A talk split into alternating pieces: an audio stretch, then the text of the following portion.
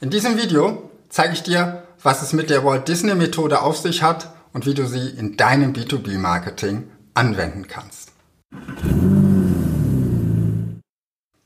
Hallo, Markus hier von Zeldas TV. Hier bekommst du jede Woche Tipps und Tricks, wie du deine komplexen Produkte und Dienstleistungen in deinem B2B-Marketing einfacher verkaufen kannst. Heute habe ich die Walt Disney Methode für dich oder auch die Walt Disney Strategie. Was hat es damit auf sich? Wie kannst du sie in deinem B2B-Marketing anwenden? Und wie kannst du sie auch für deinen B2B-Vertrieb abwandeln? Das erfährst du in diesem Video. Du ahnst es vielleicht schon, die Walt Disney Methode ist nach dem Gründer von den Walt Disney Studios benannt. Und er hat sie angewendet, um Ideen zu entwickeln und auch vor allen Dingen, um Ideen weiterzuentwickeln. Und im Wesentlichen funktioniert die Walt Disney Methode so, dass du dir drei verschiedene Hüte aufsetzt oder dich auf drei verschiedene Stühle setzt, um dein Problem aus den verschiedensten Perspektiven zu betrachten. Du nimmst also drei verschiedene Rollen ein. Und die erste Rolle ist die Rolle des Träumers. Hier ist alles möglich. Hier gibt es keine Begrenzungen deiner Fantasie, hier gibt es keine Kritik an deinen Ideen, auch keinen Gedanken, wie kann man das wirklich realisieren. Hier sammelst du erstmal so ähnlich wie, wie bei einem Brainstorming, hier sammelst du erstmal alle Ideen, die dir kommen und seien sie noch so verrückt. In dieser Rolle des Träumers darfst du wirklich alles denken. Das ist sicherlich der angenehme Teil der Walt Disney Methode. Und hier kannst du viele interessante Ideen sammeln, aber viele deiner Ideen werden vielleicht auch nicht umsetzbar sein. Und darum gibt es eine zweite Rolle. Und das ist die Rolle des Realisten.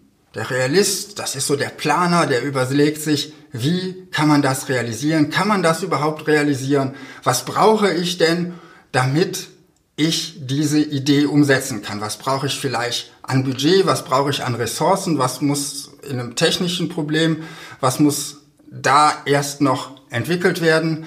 In, in einem Marketingproblem, wie komme ich an die entsprechenden Kunden, wie erkläre ich meinen Kunden meinen Nutzen. Der Realist ist jemand, der steht mit beiden Beinen fest auf dem Boden und lässt sich auch von dem Träumer nicht so sehr beeindrucken. Er versucht wirklich etwas Umsetzbares zu erschaffen. Und dann gibt es die dritte Rolle und das ist der Kritiker. Stell dir vor, du versuchst bewusst deine Ideen abzuschießen, deine Ideen zu zerstören. Wo sind die Punkte, wo du angreifen kannst? Wo sind die Schwachstellen, mit denen, an denen du deine Idee, an der du gerade arbeitest, zerstören kannst? In der Rolle des Kritikers spielst du sozusagen deinen eigenen Gegenspieler und versuchst deine Idee zu stoppen. Walt Disney ist hingegangen und hatte verschiedene Räume dafür. Es macht Sinn, zumindest verschiedene Stellen im Raum, verschiedene Stühle, verschiedene Orte zu haben oder diese Rollen vielleicht auch an verschiedenen Tagen durchzuspielen. Denn das Umswitchen von der einen Rolle in die andere das ist gar nicht so einfach und du musst ja auch erstmal in diese Rolle reinkommen. Zum Beispiel, wenn du gerade einen stressigen Tag hattest mit vielen anstrengenden Kundengesprächen, vielleicht zwei, drei Reklamationen, irgendwas ist bei einem Lieferanten schiefgegangen, dann wird es dir schwerfallen, in diese Rolle des Träumers reinzukommen, der einfach in seiner Fantasie keine Grenzen setzt. Vielleicht ist das ein Tag, wo du deine Ideen kritisch unter die Lupe nimmst. Und es ist auch nicht damit getan, diesen Prozess Träumer, Realist, Kritiker einmal zu durchlaufen, sondern im Prinzip ist es eine Sache, die durchläufst du mehrmals und nimmst sozusagen die Ergebnisse, die der Kritiker gebracht hat und die, die Umsetzungsmöglichkeiten, die der Realist gebracht hat, sozusagen das nächste Mal mit in deine Träumerrolle hinein. Wie kannst du das Ganze nun für dein Marketing, für dein B2B-Marketing verwenden? Das erste ist, Wenn du die, mit diesem Prozess durchgehst, kannst du Ideen entwickeln für dein Marketing. Du kannst auch Ideen entwickeln für Produkte. Wie kann ich meinen Kunden mehr Nutzen bringen? Wie kann ich meinen Kunden bessere Nutzen bringen? Wie kann ich vielleicht das, was ich schon an Stärken habe, besser zu neuen Produkten oder Dienstleistungspaketen zusammenfassen, die du dann in deinem Marketing anbietest? Du kannst aber auch Ideen für deine Werbung entwickeln. Wie soll deine nächste Werbekampagne aussehen? Welche Werbung würdest du machen, wenn du unbegrenzte Mittel hättest? Wäre zum Beispiel eine Frage, die du dir stellen könntest in der Träumerrolle. Der Realist könnte dann planen, wie komme ich denn an ein großes Budget oder wie kann ich das Ganze auch mit einem kleineren Budget umsetzen und der Kritiker würde die Schwachpunkte in deiner neuen Werbekampagne suchen. Und diese Schwachpunkte zu erkennen, hilft dir dabei, deine Werbekampagne weiter zu verbessern und ein besseres Ergebnis zu liefern.